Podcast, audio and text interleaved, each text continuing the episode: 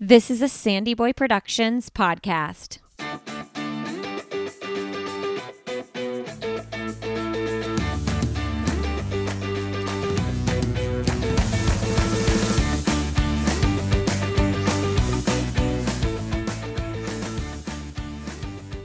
Hey, everybody.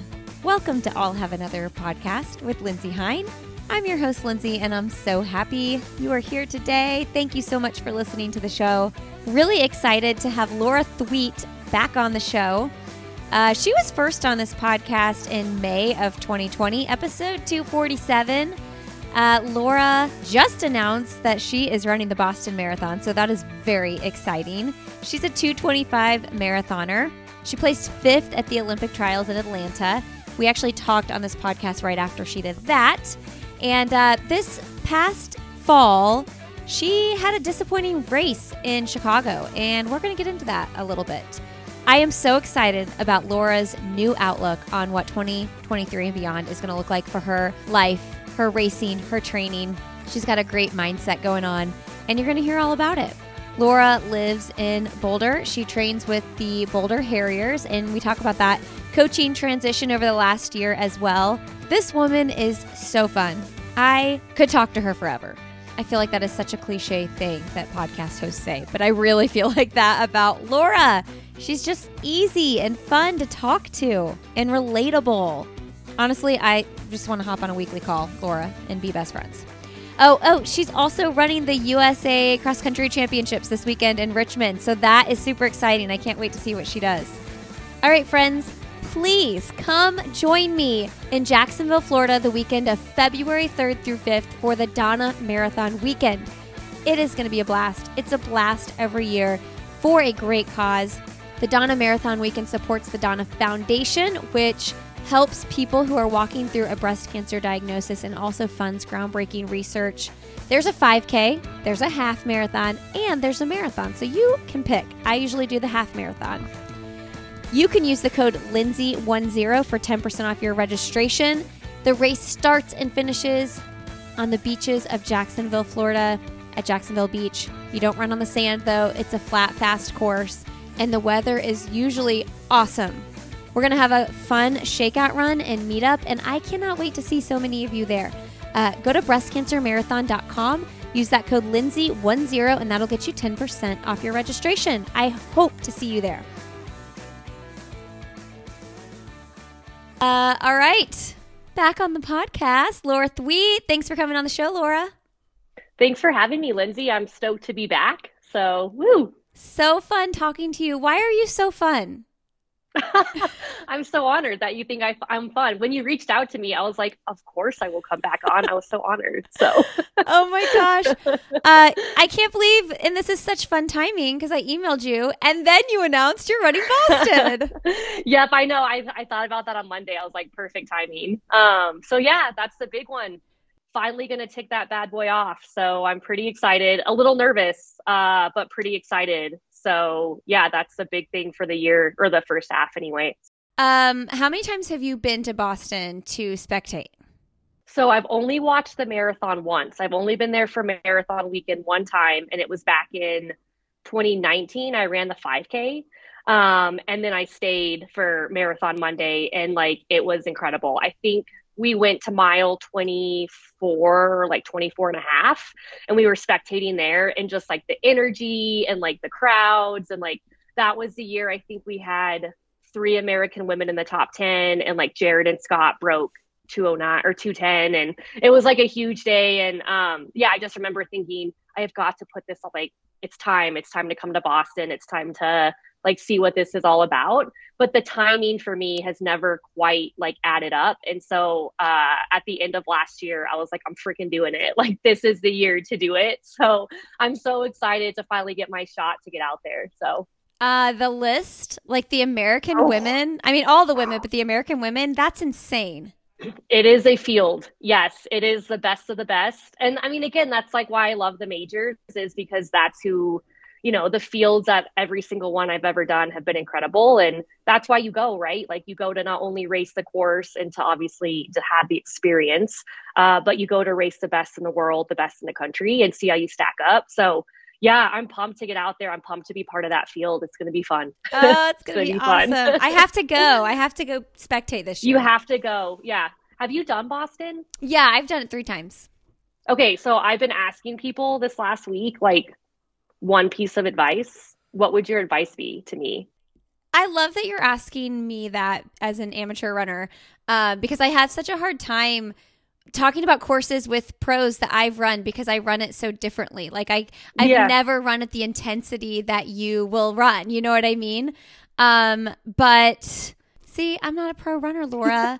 no, I know, but you run that course. I want I guess I want advice for the course because I think I'm intimidated a little bit by the setup of it. Like it's weird. The early miles, like all that downhill, and then surviving that and then having the legs for the second half when you hit the rollers uh, that's like what i'm worried about i'm not a great downhill runner and it's just like conditioning for that because i think that's what makes boston so different from any of the other ones that i've obviously done so i guess that's what i want advice on is like the course itself like how would you approach that or how do you prepare for it and feel like you get out there and you know like have you had good days there like are you happy with the days you've had well, I've always had weird days there because, yeah. okay, so first of all, it was my second marathon in 2009. Cool. That's like aging me so much. Um, this was like pre social media, you know, little fish in a big pond. Like, I didn't know anybody. Um, I had just like randomly qualified in my first marathon. So I was like, I gotta go because everybody like talks about this race but it felt so foreign to me and it, it really was truly like a different time i it, i think yeah. 2009 also in boston back then you could just like register like there wasn't this like yeah. did i get in did i not get in you know for the amateurs um and the the qualifying time was 10 minutes slower so so much has changed but um so no i i had a terrible race because i like was so novice um, the second time I was like coming off a surgery and I had plantar fasciitis. And then the third time uh, I was like eight months postpartum. So with my fourth baby. And so like Well, that's impressive that you like slotted it in yeah. after like each of those like huge things. Like I'm impressed. well, cuz I was always like I t- to me as someone who's not a pro runner, like I think of the majors as like celebrations and I will push my body to like what it's capable on that given day, but um, I never target those as like PR races for me okay. because there's just yeah, yeah. so much going on um, especially with what I do for work because I feel like I might have interviews and things like that. So well, that's the thing. Yeah, you're working those weekends and then having to race at the end of it. Yeah, I'm sure you're just like, this is a victory lap. Yeah, of yeah. surviving the weekend that is like a major marathon because yeah, it is quite the circus. So, um, but what I was gonna say, and then I changed my mind because I remember how Be- Meb won Boston, like in yes, 2014 yeah. when he like r- you know pulled away early and ran by himself, and then like nobody had time to catch up to him.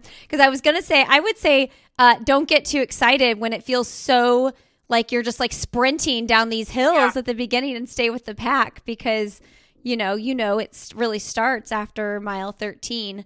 um you know and the other thing about boston it's like if we can figure out how to do it without killing our hamstrings so much because the last like 5k is pretty downhill yeah, well, that's what. Um, so I asked Jared for advice, like back at TRE, because I had like already decided that I was going to do it, and that's what he said. He was like, the second half, like the last like five, 8K, he was like, is actually really fast, but you have to still have like the legs for it, right? So, like, that's like the tricky part is how do you get to that part of the course and be able to like, ha- like take it to your advantage or like use some of those downhills to your advantage at the end.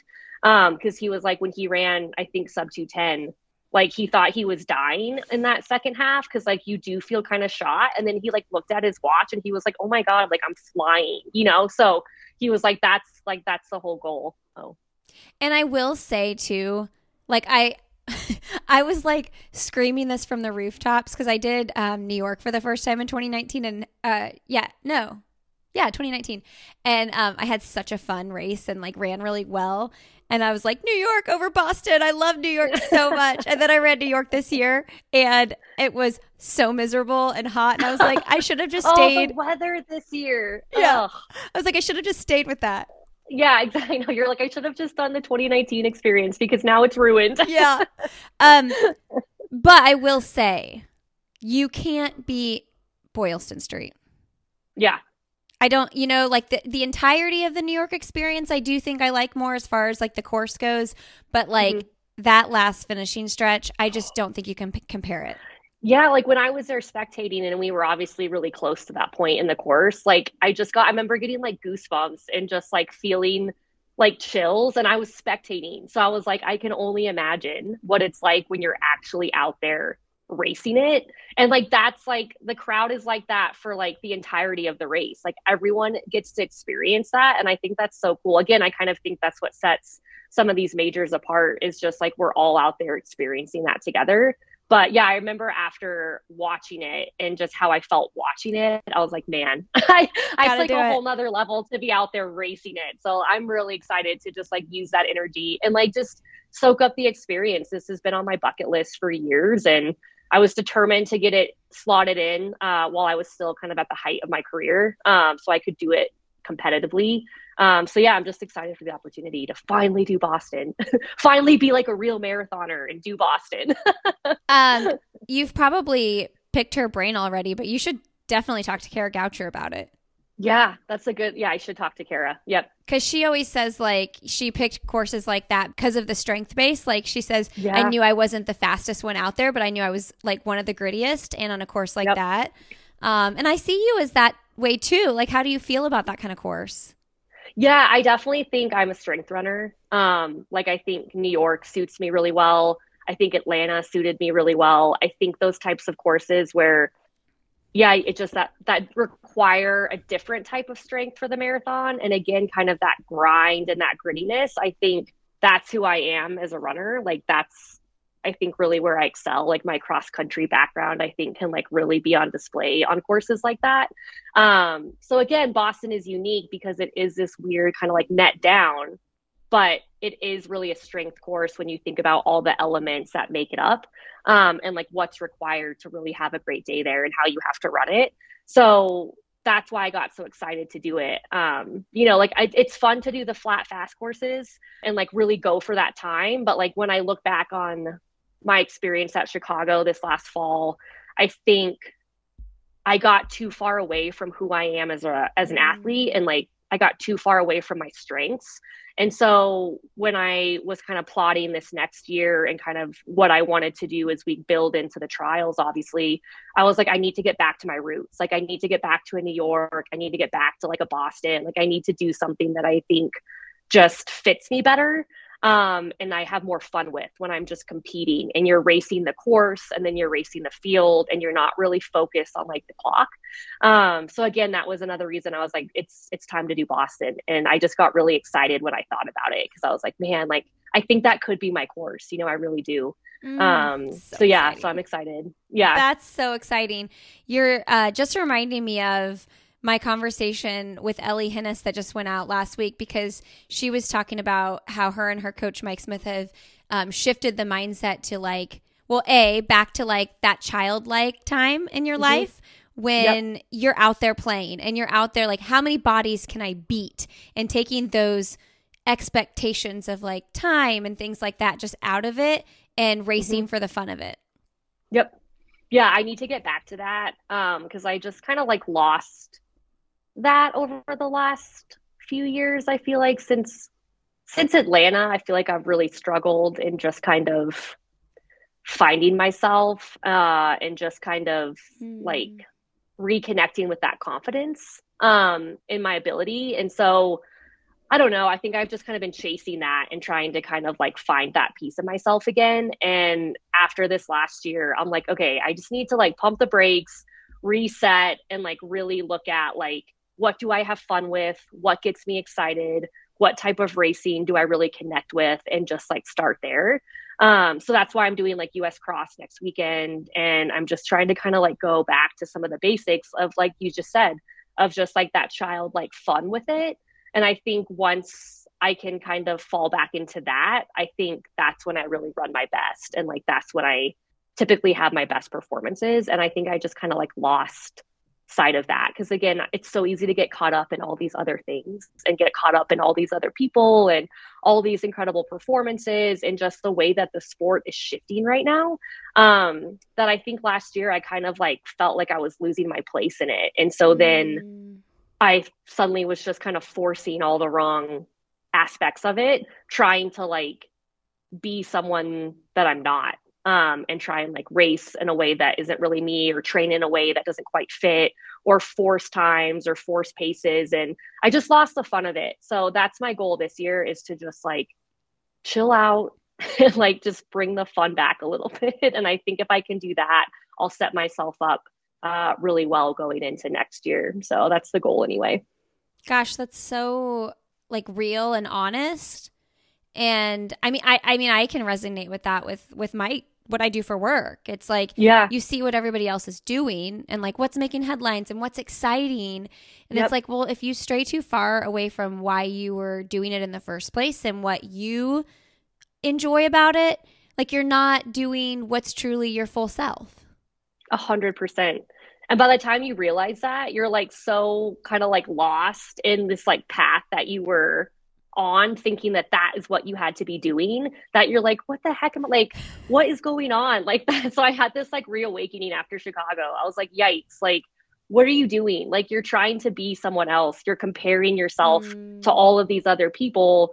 Um, and when you start playing that game, as you said, you kind of like you know lose why you're doing it, and you lose what makes you you Mhm. uh, when you're so badly trying to kind of like play off of someone else or other performances or you know i was so focused on things that i haven't done that i was like losing sight of all the things that i have done. And i'm like Mm. i'm like i don't know. I was just kind of like when i actually look at like my career i'm just like i am a badass. Like i have done great things. Like you know i'm not you know maybe i'm not running like 219 right now but it's like it doesn't mean that i can't do that or it doesn't mean you know that uh, i have to do that to really like solidify like the legacy i want to like leave behind with my career. Um it's so different for all of us and it's just remembering that and then yeah it's just getting back to like your strengths and like what makes you you. But last year i just last year was a challenge. But coming out of it like you learn sometimes you have to go through all of that to kind of connect and like re-find yourself again. So i'm really grateful for just kind of the ups and downs that like came with last year. It was just kind of a harder year and i was just kind of disappointed with my performances and just kind of the outcome of everything. But i think in the long run it's going to be like one of the best things that could have happened because i think it's going to kind of help me recenter myself as i like move forward into these next two years um, and give it everything that i have. So but yeah it's not easy when you're in it. You're just like what am i doing? Like who am i? Like what's happening? Am i like i almost retired like five times last year. Just like maybe this isn't for me anymore. Like i felt like i was so far behind like what everyone was doing that you're just like maybe i had my heyday already. Like maybe i already reached my peak and no one wants to tell me that you know? So all those thoughts enter your mind too. But and also like your heyday like looks different than someone else's heyday right? For sure. Yep totally that's so yeah, so you challenging can't start. It is. It's it's such a hard part of our sport of anything of working of you know whatever it is that you're in. Like I think we all get trapped in that sometimes, um, and it can be really challenging. But if we can find our way to the other side, then you always get so much from that because again, it kind of helps refocus and like repoint you in the right direction. Um, but yeah, that comes with anything that anyone does. Hey, friends, this episode of the podcast is supported by Goodr. If you are looking for an awesome pair of sunglasses that don't slip around when you're on the go, look no further than Goodr. They have really classic styles as well as really fun and loud styles. My go to pair are the aviators. I love just the standard black aviator shades. I also love the breakfast run to Tiffany's. And in races, I like to wear the fun colors. I think it's super fun and brings a little bit of attitude and sass to a race. So go to goodr.com slash another. Use the code another one five. That's another 15 to save 15% off your order. All right, back to the show. I was heartbroken for you in Chicago.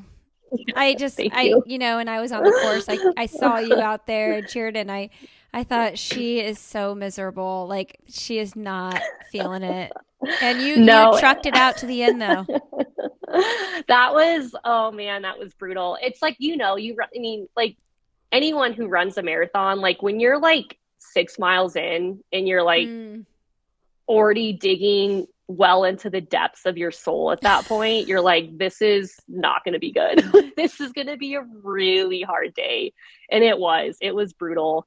Um, yeah, I think there was a lot of things. I think, uh, I think physically, I just had kind of like overmaxed myself a little bit. Again, kind of like forcing training uh, and just the intensity of the training I was doing. Uh, and then I think just psychologically, I was struggling as well. And so I think there were a lot of different things at play. But yeah, it was a tough day. And like I say, nothing breaks your heart like the marathon because as you know, you put so much mm. stock into one day. You basically like, you dedicate three or four months to this one day. And then when the one day doesn't come together in the way that you want and the stars don't quite align, oh, you know, and I guess in this day and age, you can turn around and do another marathon. Mm. People are proving that you can do that all the time. I can't do that though. Like I'm good for one to two marathons a year. That's about what I can like emotionally and like psychologically give.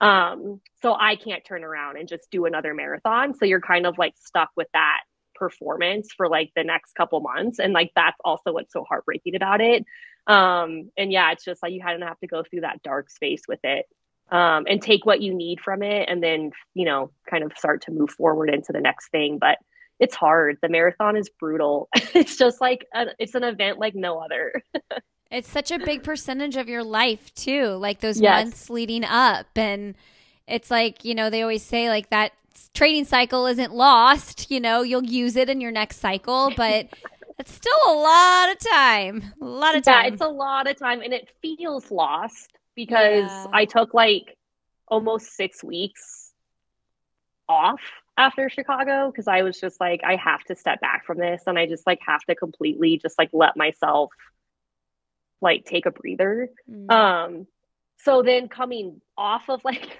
a six week break, uh you're like, I've never it's like I've never run a step in my life. You're like that that whole build is gone and everyone's like it's not gone. I'm like yes it is. Like i'm starting from scratch. I can't find um, it did you run did you not run it. at all? So i took two weeks completely off and then i ran like twice that third week and then i ran like four times in the fourth week. And then by the fifth and sixth week i was running like four to five times a week but i like wasn't running every day, mm. and i mm. was running like a half hour to like 45 minutes. Mm um i was just i basically was like i'm gonna run when i want to run and then i'm not gonna run when i don't want to run. Uh and i'm just gonna kind of like let myself find it again um and just get to a point where i'm enjoying running. And then like once i'm kind of enjoying the process of just running every day then i can then i'll know that i'm ready to kind of start putting some training back together. Um so i just like gave myself like six weeks to just do what I wanted to do. And I've never really done that. Um, I've taken time off like that with injury, but I've never taken that amount of time off after a race like healthy. Um, but I'm really glad that I did that. And I think that's going to set me up for this next year. I just needed that time. And it's so hard to give yourself permission to do that because, especially in running, there's like no off season and there's always races and like especially with marathons you have to plan like six months out and people are doing deals already and like you know you have to kind of make those decisions almost before you're ready to. But um yeah i'm glad that i finally was just like just take your time. Like you know i want to do boston but i don't want to like make that decision right now. And like you know if it's all full by the time i'm ready and kind of wanting to decide to do that then there's all these other options, you know, in the spring that I can do. Like that's not the end all be all. So I was like, just give yourself that time uh, to check out and just kind of reestablish that balance in your life um, and just get back to enjoying running. And then once you're back in that healthier headspace with it, then that's that's when you want to kind of start planning and like making those decisions and kind of looking at what excites you and uh, kind of planning out the next thing. But i was like don't do that while you're in like this dark space. Mm. like definitely let yourself climb out of that uh, and then when you're a little bit more stable then you know you can start kind of mapping out like the next thing.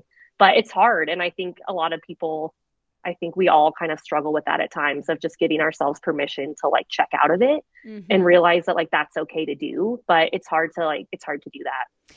And also, like, doing it healthy. Like you mentioned, yeah. you've done it before, but because you're like injured or you're nursing an injury or something, I didn't even think about it being filled up.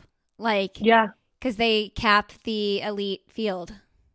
Well, yeah, and like again, because there's so few spring options as yeah. far as like the US go. Um, that's it's like that in London are like the, obviously the only two like majors. And so I knew, and especially with 2024 right around the corner, mm-hmm. you have to get, you have to wonder how many people will actually do falls, you know, how many people are just going to hit out a spring and then like come down and then prep for 2024. So I was like, I'm sure so many people, this is the year they want to do Boston. So I was a little stressed about it, but I was like, all right, well, if it's not in the cards, it's not in the cards, you know. Um, but I was like, I just I just need more time to figure out like I wanted to make sure I was in the right headspace going into this year, going into my Boston build to be able to do it. Mm-hmm. I didn't want to force it because I was like, oh my God, like it might fill up, like I might not get a spot, like all these other people are going to do it. And then like get to January and be like, oh my God, I am not ready to start a marathon build. So I just, I wanted to kind of get into December and like really make sure that I was like in the place I want to be before I like jump into another marathon block and that I had like appropriately healed from Chicago and I was like ready to do that again. Cause after even after a good marathon, sometimes I'm like the thought of doing another one in like four or five months time, you're mm. like, dear God, no. like I do not want to do that again. I almost like need some time to forget. So I just wanted to make sure that I was gonna be like excited and ready to jump into another one. Um, and I definitely feel that way. So it all worked out. But I was like, you just have to make sure that you're in the right space. And you can't force another marathon. You did that once and it didn't work well. You definitely can't do that again. I want to be in the right place for it. what happens if you commit and then you're you decide to pull back not because of injury? Like what happens with the relationship with the race and whatnot as a pro? Yeah, that's a good question. Um, I mean, I think I think race directors of these like big events like understand but obviously, as an athlete, like you don't want to burn bridges. You don't obviously want to commit and then pull out, you know, because these races put so much into the elite fields. They plan so far out in advance. Like they put so much money in every elite athlete. They have budgets for all of that. Like once you commit, like at least for me, I'm like, I've committed. Mm. Like I'm not pulling out of this race unless obviously an injury or, or something like really big happens and it just like wouldn't make sense like health wise for me to start um, because again those relationships with the race directors are really really important. And so when i give my commitment like you know that's a big deal for me. So but again like everyone's different and i think everyone just has to like i think as athletes you have to be your own advocate. And if you just whether it's like mentally or physically you just feel like you're not ready to take that start line i think just being open and honest with the race directors about what you're going through like that's all that's all you can do and i think they really respect that. It's just how you communicate that to them i think is important. Who's your agent? I work with dan Lilot. oh okay. I i yeah. can guarantee i've asked you that on a podcast before. I don't i don't remember so we're good. Uh, so you're running the us cross champs. Yeah I, I keep debating on driving over there because I live in Raleigh. You should. Oh, Lindsey, you should come. It'd be so fun. It's two and a half hours, I think. Two, two and a half hours.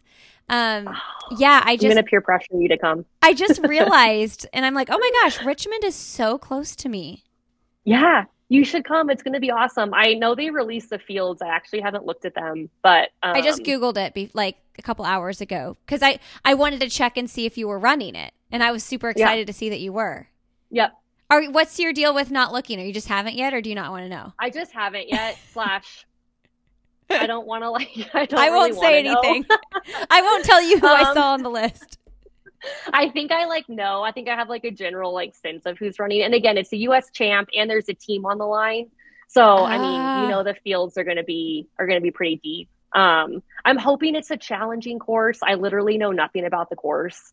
You know me. The harder, the snowier, just like the shittier the better. So like fingers crossed. It's like a terrible day. It's really windy. um, but yeah, really windy, just horrible. Um, but yeah, I'm excited. Like cross country again, it's like the one of the purest forms of our sport. Like Mm. time literally means nothing. You're Mhm. just competing. And so I figured that was a great way to just kick off my year.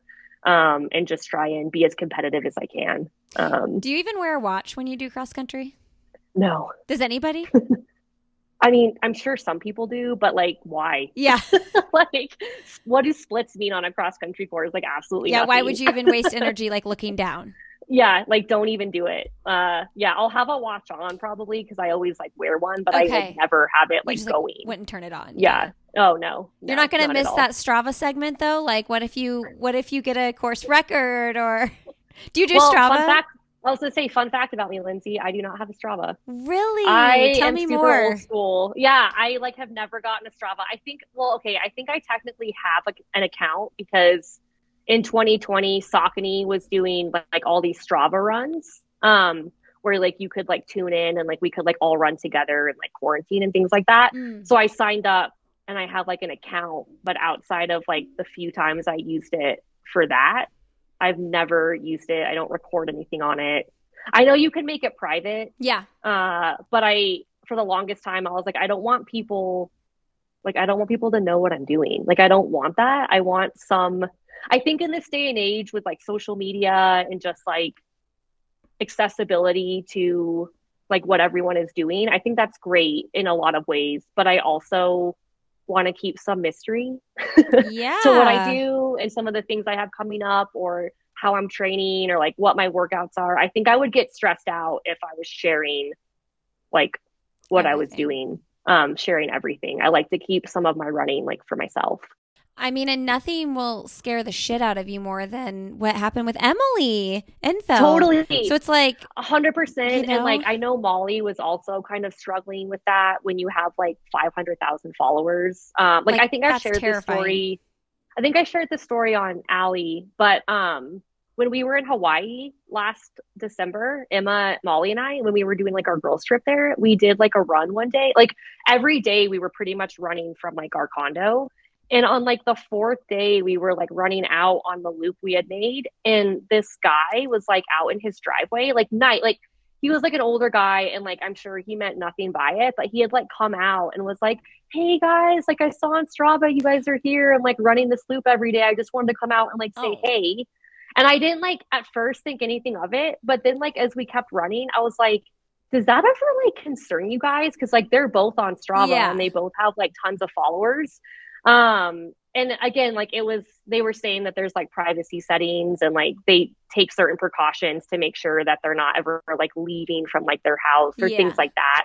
And again, this guy like was totally innocent, but it kind of like that opened my mind. And then obviously everything that happened with him, like you're you have to be so careful. Um, and so I thought it was good that Molly kind of took a step back from that. And again, like there's crazies out there, you know, like um, I don't I just think you have to be so careful. Um, so again, that's another reason I'm like, ah, I'm just not gonna mess with it. Not that I have like, you know, tons of crazy followers, but but I it just takes one crazy person. it just takes one crazy person to like show up on your route or you know just like tracking what you're doing or where you like to run from i don't know just kind of makes you uncomfortable when you think about it that way but Yeah. I have my like radius around my house blocked, but it's like, what Okay. good does that really do? Because then like you just get a mile outside of it and you're always in that that area. and you're always yeah it's like you, they it just kind of gives people an idea of where you primarily are yeah. um and i do a lot of solo running um because i think that's the beauty of running is like you Mhm. can run with people and friends but you also have that like component that's like just for yourself um and those days where you just kind of need that outlet for you um so yeah i don't the thought of people knowing where i primarily would be training again even if not you know they're not going to do anything uh it kind of like is unnerving. Um it just feels like a little bit of a violation of like your privacy within your safe space of training. Um and it's just like uh, i don't really want to invite people into that. If i want to post on like instagram or twitter or whatever and like share certain things that's great but i want it to kind of be up to me what i choose to share and like what i what i don't which again i know you can do that on strava now but I just don't have one because I'm an old soul, and it's just like one more thing, a piece of technology that I have to like navigate. So I'm like, eh. oh, it's so hard. There's certain things like on social media where sometimes I'll post and I'll like wear my heart on my sleeve and like share it mm-hmm. all. And then sometimes I'm like, this feels gross. Like, do all these yes. people need to know like the depths of my soul here on this specific thing? Um, yes you know, it's really hard because sometimes when you write something, you're like, this is compelling, like in a way that I feel like I'm getting support from my community. And also, I'm being super honest about what I'm walking through right now. But then there's times where I'm like, I just don't think I need to wear that on my sleeve. Like, I just don't, I don't know that that's necessary for people outside of my like core group to, for, to hear about. Yeah, no, I, I completely agree, Lindsey. And that's something that, I also kind of struggle like navigating that balance because I want to use my social media as like I think there's so much power on social media platforms with like relatability mm-hmm. um and like sharing things like that and having like other people see that and be like oh my gosh like I'm going through that yes. too or I've experienced that myself. Like it's cool to know that I'm not alone in that. You know, like I think there's a lot of power um or like empowerment in that. Um and I've always found that helpful when like, you know, like shared, you know, like what her New York experience was like and it like hit the nail on the head to like what my Chicago was like. Um and mm-hmm. so mm. knowing that like someone who's like kind of the pinnacle of our sport also steps out there on race day and everything had gone right in the build and you're ready for this huge day and it's not there and you're like what the hell? So like I find that helpful myself. And so i about that when i'm like should i share this or should i not? But then again it's like you want to keep some privacy to what you're going through. And so yeah it's like this balance of like how much do you share in hopes of helping other people or like maybe it gives you that outlet and kind of helps you process what you're going through as you share that. Um, and then how much do you where do you draw that line to kind of keep that privacy and that space for yourself as well? Like it's just it's kind of individual for how people navigate that but it's tricky. Yeah i know. Sometimes i'm like sometimes that needs to just be like a reflection you yeah. Know, like if we're so quick to share something while we're actually going through it, we haven't like actually processed it ourselves. Totally. And so it's it's like I don't know. So anyway, there's like anxiety stuff I've been going through and I'm like this is something that like I'm going to talk about more down the road, you know? Yeah. For sure. Yeah, no, I agree. I feel like when you're really in the thick of it and you're going through it, like you just need that space for yourself. Like, I don't feel like we should feel like we have to share that or like we have to kind of expose that process that we're navigating. Yeah. Um, because again, I get anxiety around that too. Like, and so yeah, it's just I think it's so important to like take that step back and be like, no, like I don't need to like this is private. Like this is something that I, I'm going through. And then like you said, when you come out the other side, if there's pieces of that journey that you feel where yeah if there's pieces of that journey where it's kind of like okay i want to share this part um, and you can kind of reflect on how you kind of worked through that yourself i think that's one thing. But yeah i i agree. I think I, I go through something similar with like that anxiety and just kind of like you know when you're in it it's kind of like you need space just for yourself to like work through that um, and not i don't want to like i wouldn't want to share every like piece of what's going on as I'm in a space like that, that would be really hard for me to do. Um, and I get anxiety like thinking about doing that. like 20 years ago, people processed things with none of this. None of this. Yeah, we didn't like invite strangers in to kind of like share it with us. Yeah, it's so um, so weird. So it's a different world now. And again, I think you just have to find that balance for yourself on those platforms and decide like what how much you want to share what you think is important like what reflections you think um are worth really like opening up about. Because again like i think that's the thing with social media too that i struggle with is it's like i want to be somewhat real yes. on it. I don't want to just always paint like things are perfect. Like i love everything. Like running so easy. Like everything's great because it's like nine times out of ten it's like not that way yeah. at all. And like every day in some weird way is a struggle um but it's like because you want to like have that realness to it, it doesn't mean you have to put everything Yeah. on it, right? Yeah. Totally. I know. Because I'm like, I also don't want to come off as like complaining all the time. yeah, same. It's like, wow, Laura got super dark. Like that's like what she's going through. But yeah, yeah, yeah. Again, you got to find that balance of like light and fun, and then like those moments when you're like, no, I'm gonna like be real and like Put open up out about this. But yeah, what did you do like in your six weeks off? Like, did you travel? I saw you went on a run with your dad at one point, which I thought was super sweet. yeah. I um I went to Key West with my now fiance um and his Oh yeah, congratulations. Thank you. Yeah, I'm still like in shock. I'm like, wow, it doesn't feel real that that happened. Um, but yeah, we went to Key West for a week, and that was like right after Chicago, which was like amazing because that was when I was in like my darkest point, uh, and thought that I should just like retire from the sport. Mm. And so getting outside of it and being around people who like literally could give a shit and like just love you because you're you. Mhm. um like one of his uncles was like oh my god you were 11th in chicago? Like that's so awesome. And i was like oh my god like and then, like but it was so great because it just like gave you that perspective of like obviously we hold ourselves to such a high standard um and we want that like so much out of ourselves on the day but like people on the outside are like wow like if i could get 11th at a major like that'd be so awesome like i hope you're proud of yourself and so it just kind of like helped me turn my brain the other way um, but yeah, that was awesome. We did Key West for a whole week. I'd never been down before. It kind of gave me like a New Orleans type vibe, kind of Mhm. like a Bourbon Street, like Mardi Gras kind of like feel. It was very fun. Um, and then yeah, I went home for my dad's 70th birthday. I surprised Fun. him. Um, he's still a big runner. He he runs like 10Ks like two or three times a week still, like amazing. Wow. Um, so he and I did a run together up this like ridiculous like trail loop that he has. It was actually really hard. How far do you live um, from him? so Boulder's about six hours from Oh, Durango. Wow. Yeah, so it's kind of it's all the way down, kind of by the Four Corners area. Um, so it's hard to get home because it's such a long way that like you want to stay for like at least four or five days. I can't just like pop in for a weekend. Do you drive?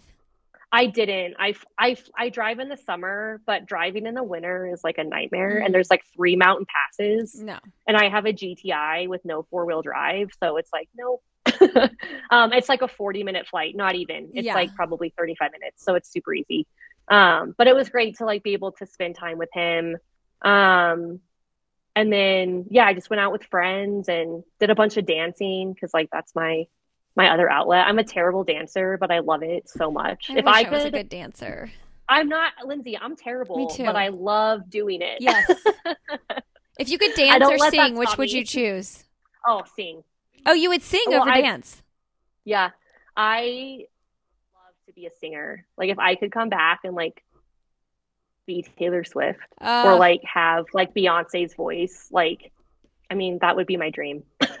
I mean, so I would pick dancing because I feel like, but I'm, yeah, I mean, but where are you going to dance? Like, you can dance all the time, but you're not going to, like, you know, if you can sing, you can, like, go sing um at before a game or you know a big event or something but as a dancer you're not just gonna like go dance It's really specific. Yeah. I'm just gonna go like dance somewhere. I took like three dance classes in college though. Um and I my joke is that I was almost a dance minor. I think I was like two classes short of like minoring it. Yeah. oh because you just Um, had so much fun doing it not because you had so really wanted to minor it Oh no, I was so bad. One of the hardest classes I took at CU was a hip hop class. oh my gosh Hands down to this day, like it was I got a B minus. And everyone's like, "Why didn't you take it pass or fail?" And I was like, "Because I thought I was gonna crush it. Like I thought I was gonna go in there." how do you and, like, like, get graded. Yeah, so get this. This was my final. So we had to do my professor brought in a live DJ and there was like 45 of us in this class. And we got in this huge dance circle and then you had to go out in the circle three different times and perform and incorporate all the different moves that we had learned throughout the entire semester in three different like choreographed like dances that like you put together. One of which had to be an air pose where you like go up into like a handstand. Oh god. It was i still have nightmares about it. I've never been so nervous. And so to practice for that or to study for it, I rented out a racquetball court at our rec Oh center and I would go in there with like my like boombox and I would like play these songs and I would like practice my routines for like hours at the rec center and I got a B minus because halfway through my first routine, my teacher, he goes, Sweet, you have no rhythm. He's like, Get on the beat. I was like, Am I not on it? Like, what is happening?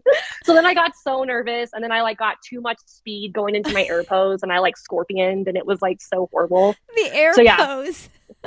The air pose. And I tried to bust that out at like parties for the longest time. and everyone's like, What are you doing? And I'm like, Hip hop. Like, this is why I took hip hop. So I could like go clubbing because I obviously do that all the time. but that was like my like thought process when I signed up for hip hop. I was like, I want dance moves. So like when I go out, like I'm so like everyone's gonna be like, Whoa, like check her out. but I'm so bad that like no one knew what I was doing. oh, this is So, too good. yeah. But I love dancing, so Oh, just not too good at it. do you watch? So I, this is sad because of Twitch, but do you watch So You Think You Can Dance? I've never seen no, I don't watch So You Think You Can Dance. Oh, I can't should though. it. Oh, yes, you should. and you like like, reality now. TV. Yes. Oh, I love reality TV. It's okay, I so need to add that to the good. Okay. Lots of hip hop in there.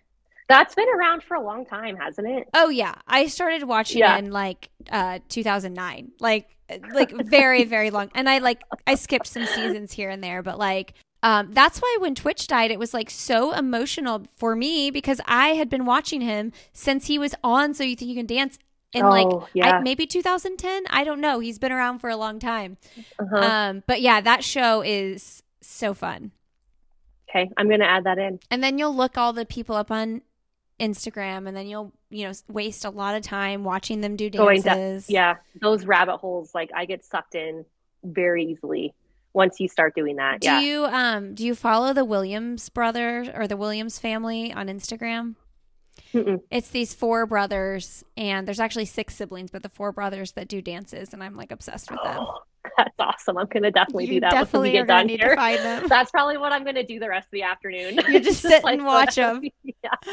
Because when people are good at dancing, it's like you It's can't like it's amazing. It's so incredible what they do. You're like, man, that's an athlete, you know? Oh like, wow. yeah. Oh yeah. yeah. A quick break to let you know about Previnex. This is where I get all of my vitamins and supplements, and they are clinically effective, proven to help with longevity, performance, and everyday health. They have a wonderful protein powder, their Nourify Plus, chocolate and vanilla. We use it every day in my house. I use it, my kids use it, we make smoothies with it. It is delicious and it is packed with nutrients. I take their multivitamins and their Joint Health Plus supplement every day. If you have achy joints and you're looking to protect your joints, go check it out. They have a money back guarantee. If you do not see a difference in 90 days, you will get your money back. They believe in their products. I believe in their products. They also have vitamins for your kids that my kids take, and they have a give back model. So they donate a bottle of children's vitamins to malnourished kids around the world for every purchase that you make. So it's just a great company with high quality ingredients that work. Go to Previnex.com, use the code ANOTHER for 15% off your first order.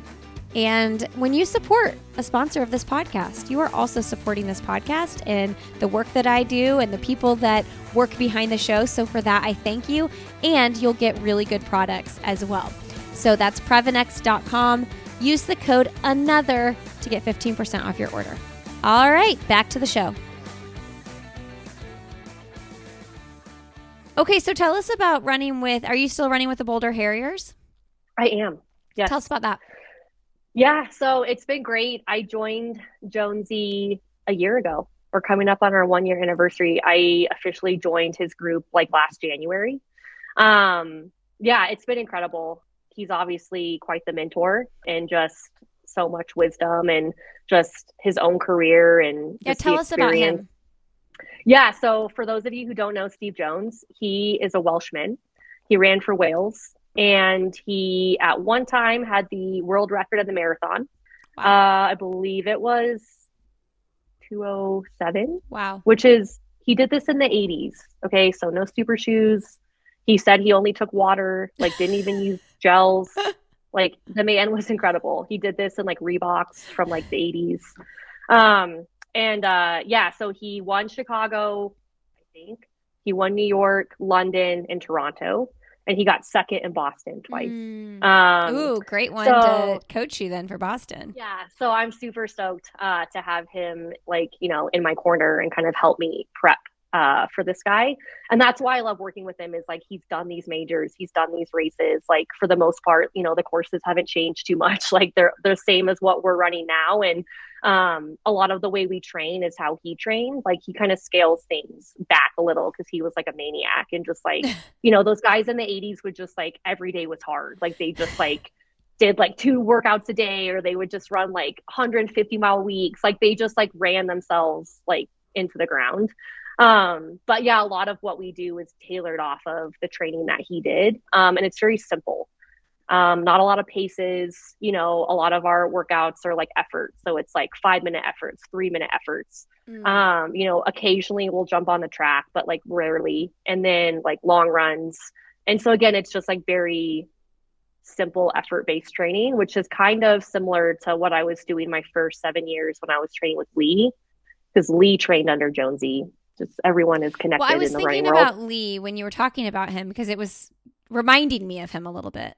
Yeah, Lee's training was different. It, it kind of like morphed off of Jonesy stuff, but like the idea of it was very similar as far as like it was largely all effort based stuff. You know, occasionally we would do like miles or like Ks or like measured things, but um again it was like kind of more it was just very simple training. Um and that as I've gone through my career and I've kind of played around and done different types of training, I've really liked that component of just keeping it simple and just more effort based and listening to your body and like running hard and um, just kind of that structure works really well for me. Um, and Jonesy's a very simple, like old school guy. And I feel like I'm kind of old school in my own way. Um, so yeah, we, we work really well together and he's been a friend for years. Like back when I was training with Lee and I was just getting into the professional side of things, like he was always cheering for me and he would send me text messages. I remember he texted me after Atlanta and he said, um, the ball's on you. and I like died. I was like, wow, Steve Jones texted me that. I'm so honored. Um, so he's always been a friend. And so when I was kind of after I left Team Boss and I was doing my own thing for the New York Marathon and kind of trying to figure out what I wanted to do, um, he just stepped in and was like, "Listen, like I'm I'm always here. I'm here to be a friend. I'm here to, you know, bounce ideas off of. You know, I'm here in whatever capacity um, you want, but." I think you have a lot of talent and I think you have a lot of potential left in the sport. And if you need help at all, like I would love to kind of help you like finish out these last few years and like really go after the things that I know you're capable of and I know you still believe you're capable of. Um, so yeah, so we kind of uh, ended up last January. Um, his team is awesome. It's a small group. Um, most of the guys in the group, you know, have full time jobs. Mm. They have families. Um, they're running and training simply because they love it and it's an outlet for them. And they have their own goals and the, their own things that they're shooting for. But it's a very low key mindset, and it's it's just been a nice fit for me at this phase in my career because it just reminds me like why I run. Mm. At the end of the day, like sure, like we're training for things and we want to make teams and we want to win things and we want to run times, but at the end of the day, all of that's possible because you love what you do. Um, and so his team has just really reminded me of like why I'm out there day in and day out. Um, so it's been a really great fit. And, you know, as with anything, there's an adjustment period. Um, it's very different from what I was doing with Team Boss. Um, and so I think last year that was part of some of the struggle was just adjusting to this different mindset and this different training, even though you know it's the right fit there's still that period of kind of trusting it and getting confidence out of something new again. Mhm. Um, so I think going into the second year, now that we've had a year to kind of learn each other, kind of figure out how the other one works, um, I think it's going to be, I think it's going to be really great this year as far as like what we can do together. Um, so I'm I'm excited for that. So, are you doing a lot of your training runs with the guys then? Is it? Are you Yeah. the only female? No, so um, there's a few other women. I'd say there's probably four that come consistently. Um, I don't know if you know Maor Tiyouri. Uh, she runs for Israel, but she's okay. made two Olympic teams. Okay. Um, and she's run 229 in the marathon. Okay. Um, so she's very, uh, and we used to train together with Lee. We used to be teammates with the Boulder Track Club way back when. So she and I overlap quite a bit. Um, and then there's like three other women, um, but they're full time moms, mm. um, and you know have full time jobs, and so they jump in and out like when their schedules allow. Um, so Maor and I are the ones that are like the other. She's the other female athlete that's consistently there with me, which is great. Um, but otherwise, yeah, it's like me and her and like four other guys consistently, which is always fun for me. I always like chasing the guys. It's it's kind of where I thrive. Yeah, feels so good. fun. Yeah, it feels good. so yeah, it's been really fun. So I'm looking forward to year two and yeah, we'll see what happens. Is anybody else on the team running Boston? Yes, my teammate Ian Butler. Okay. Um, is running. He runs for Adidas. Um, and he's been with Jonesy for like four or five years, but he ran Boston last year and I think he ran 214. Okay. Um, and he ran 209 at the marathon project. Like a couple years ago. I'm still reflecting on what you said about like I don't know if I'm wording this right, but like kind of losing yourself a little bit after the trials. Like mm-hmm. you had such a great race there and then trying to figure out like what does this mean now for me? And it sounds like you're kind of putting that recipe together for 20 is it 2023? Yeah, it is. Yeah, it is. Dang. I know. I keep forgetting to. I'm like, what year is it? And then you're like, oh my God, it is 2023. No. Do you feel like you've just let kind of let the chains down? You know, just like kind of giving yourself the freedom to just do whatever it is and not have the pressure?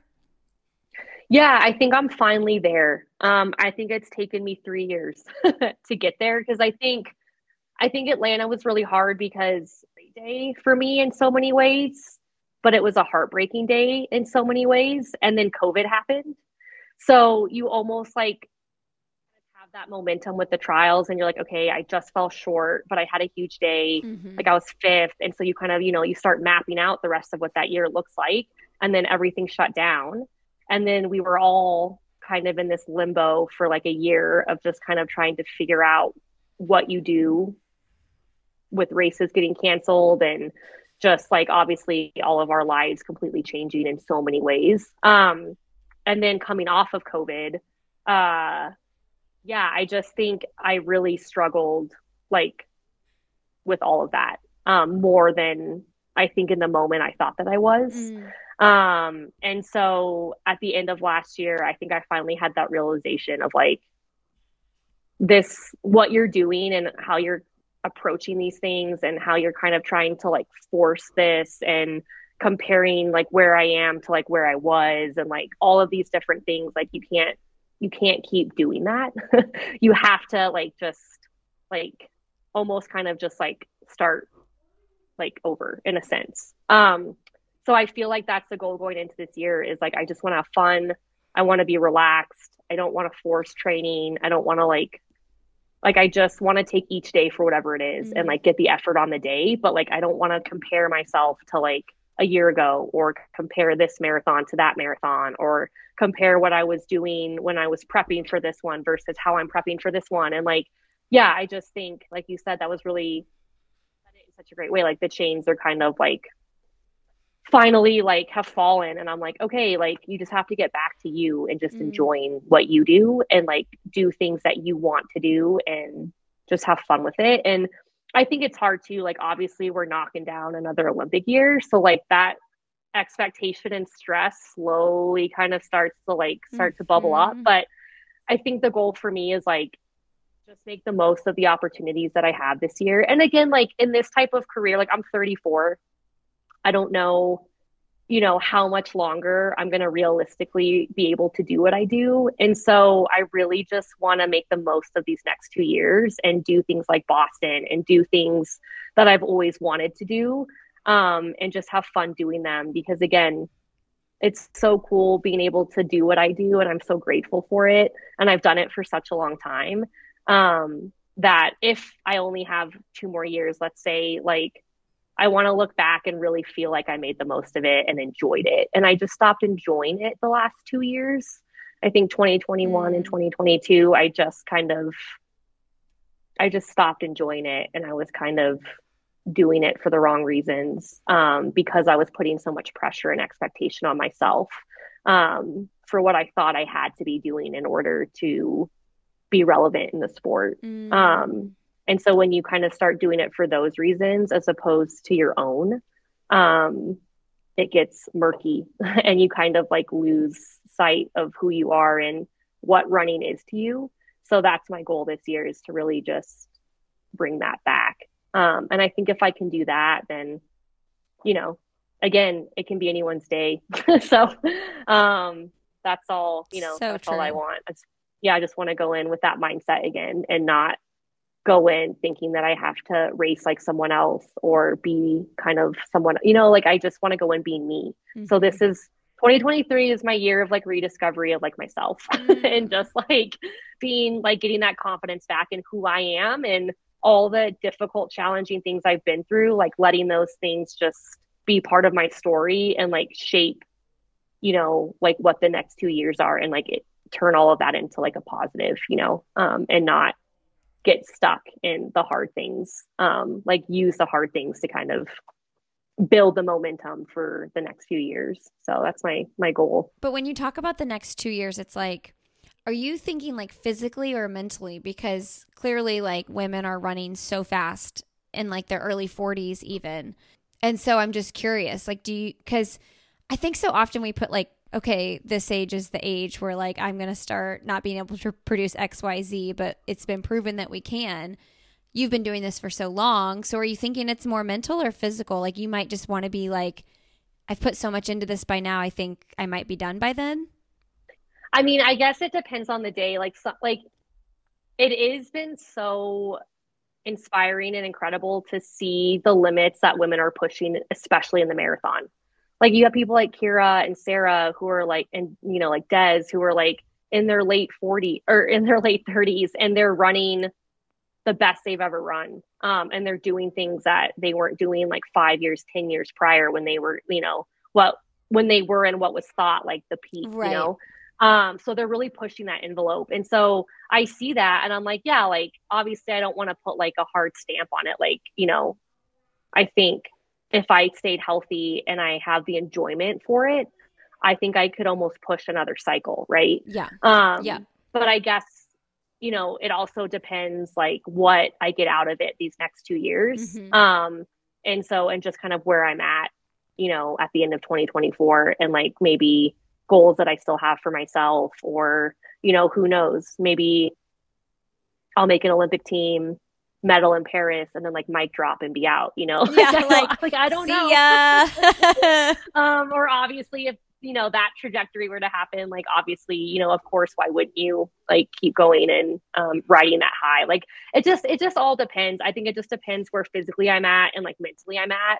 Um, and if I'm still in a really good space with it and I'm really enjoying and loving what I'm doing, um, then yeah, why not? Why stop there? Um, but I guess, yeah, you just don't know. Um, and I also, if I miss the team, you know, and you think about the heartbreak that comes with that, yeah. you're like, will that kill me? And then like, that's it. like, I don't, like, I don't know. Um, so it really, I think just depends, but you're absolutely right. Like the beauty of our sport is like, there isn't really a hard limit. I think it's like like you'll know when like you're ready for that transition. And so obviously I don't feel that way now. Yeah. Um, but it's just paying attention to like when you feel that yourself.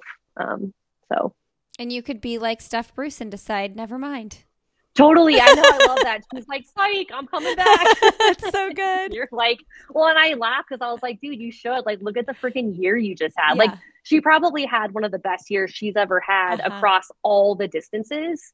Um, and again, she's a mother of two and, you know, in her late 30s. So um, we're surrounded by these women who have proven if you love it and you're able to stay healthy, there really is no limit on like what you can do as you age. Um, so it is pretty, it, it is a really great time to be in the sport, I think, as, as a female athlete. Um, especially in the marathon. I think it's just really incredible um, to be surrounded by some of the women that we currently have um, to kind of like give you that momentum of like shit like if they're doing that like i could definitely do that too you know? Um, so yeah i definitely have some big goals for myself when i look at what my competitors are doing. Um, it is pretty cool. So we definitely i think feed off each other in that way which is awesome. And i love it. You said it. It can be anybody's day. Anyone's day. That's why i freaking love running. Like yeah of course paper like times yep. on paper but that it doesn't mean it literally means nothing especially in the marathon like in if you Boston. look at tw- yeah in boston like if you look at 2020 the three women that made that team no one predicted those three women to make that team like i freaking love it like that is why we have trials like Yeah. that is why we do what we do because especially over 26 miles like i mean it can anything can happen. And like i think that's why i also love the marathon so much. Like it just it, who can grind it out? Like who can you know who can just like show up with that toughness and that grit and just grind you know? Like it's awesome. So. I'm picturing you on the podium in boston. Thanks lindsey. Put it out there. Put it out there. Put, it, out, there. there. put it in the universe. Yeah. Um well by the way i wrote this down from your instagram which i love i loved this quote that you pulled from the picture of you in chicago like yeah the super relaxed picture yeah tension is who you think you should be relaxation is who you are Mhm. oh my gosh i gotta tell myself that every day i'm like clenching my jaws my shoulders are up and it's like let it go let it go let it Yeah. go it's Let it go. Exactly. Yeah. I know I saw that and I was like, oh, it was just like that appeared at like the perfect time. and you're just like, yeah, like, like it, yeah, it's just one of those where you're like, whoa, like, how did this perfectly just appear in my life, like right in the moment when you need some, like, you need that reminder? It was very cool. So I, good. had- I see that I had to share. yes so good um all right well what are you watching what are you reading what are you interested in right now we'll wrap up with that Let's see. What am I watching? Well, I'm always wa- watching uh, or rewatching The Office. Mm. Um, just have it like in the background some days when you just like need that lift.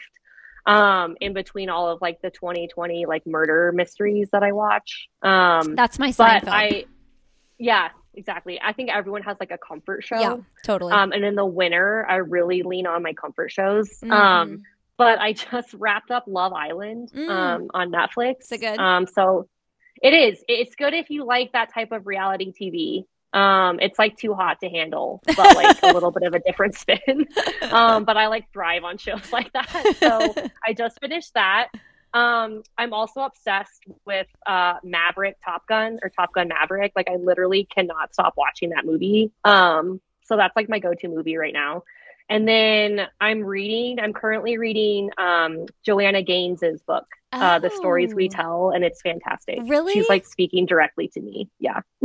Oh, I thought about picking that up and I was like, I'm not really like a homemaker or like No, okay. it's not about that. It's um, it's basically her like biography. Like she like Oh. dives deep into like her past and basically it's just like she's just walking through all these different like lessons she's learned throughout her life and like different phases and things she's struggled with uh things that have really helped her like redirect and kind of overcome. Um so it's it's purely about like who she is and how she got to be who she became but like the things she still struggles with. Um and it's just very like open honest and like a very real account. Um it's really good. Like it's very relatable to me right now in like a lot of different ways. Oh. But her whole thing is like share like stories empower who we are and like we shouldn't hide from them. Even like the hard, like yucky, difficult parts, like we learn so much from those and they shape us into who we become. Um, and it's just owning our journeys, whatever they may have in them. Um, and how she's really like how she's trying to do that now that she's like 40 and she's kind of had this realization of owning these hard things from her past and um, what she's learned from them and how she's kind of like trying to apply that as she continues to kind of like move forward into like the second part of her life. So it's really Mm. good. So yeah, it's more about like who she is and the things she struggled with personally versus like her like show. Um, is she really only 40? I think that's what she said in her book. I think she said she turned maybe it was 44. Shoot, now I can't remember. But she's in her early 40s. Early 40s. Like, yeah. yeah. It is hard. Like I'm turning 40 this year and there's a lot of thoughts. New decade, Lindsey. A lot of thoughts. There's a lot of feelings. There's a there's lot. a lot of feelings around this. A lot of it. Um, well, I'm reading Bono's book, and he broke his Mm. thoughts up into like the he's entering the third act of his life, which he's like I think he's in his early 60s. So I'm like, okay, if there's three acts, I'm I guess I'm part two now, Yeah, or maybe yeah. have been for a little while. You know what? Part two is going to be awesome. I love it. Thank you. I think 40s. I um it's funny, I was talking to um my boss at Saucony, Kellie Brinkley. Um and she was uh Kellie Wells was her maiden name and she was like a superstar, uh an Olympian bronze medalist and Oh wow. she's amazing. Um yeah, in the hurdles. Oh, Um I should interview but her. she you oh my god, you should, Lindsey. She's amazing. Her and then the CEO of Saucony, Anne, she's they're like incredible, incredible women. Um, but Kellie just turned 40. And so she was telling me at TRE how like there was like panic leading up to turning 40.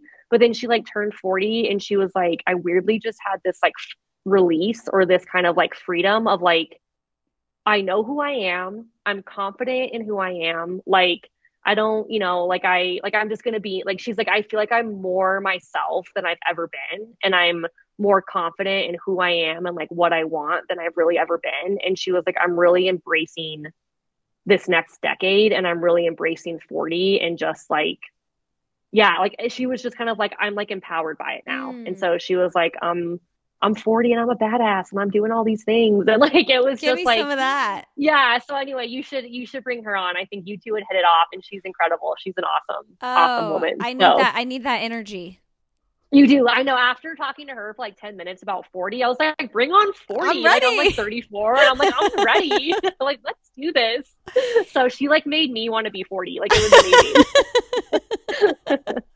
it's so weird how fast it goes though because like we moved out here to Raleigh and I was still 37 um and I'm like how am I I haven't been here that long how am I about to be yeah. You're like, it hasn't been three years. Like that can't be right. like we just got here. and I was like almost 38 you know when we moved but anyway um oh my goodness well I always wrap up with what's your message to leave with the audience which I've asked you that before but do you have something you want to say I would just say like it's kind of corny, but like I'm I kind of like corny.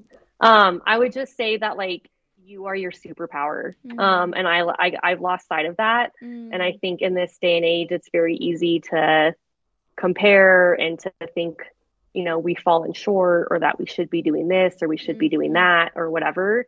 Um, and you kind of lose sight of the fact that like you are a badass and that you have done all these incredible things and overcome and worked through challenges and had successes and just focusing in on on some of that and being confident in in who you are um, is where I would leave it because that's my goal this year. so I'm trying to reconnect with that. Easier said than done, but that's what I'm trying to remind myself of.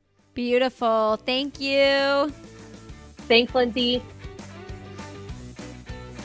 All right, friends, thanks for being here today. Thank you, Laura, for coming on the podcast. I just love talking to you so very much.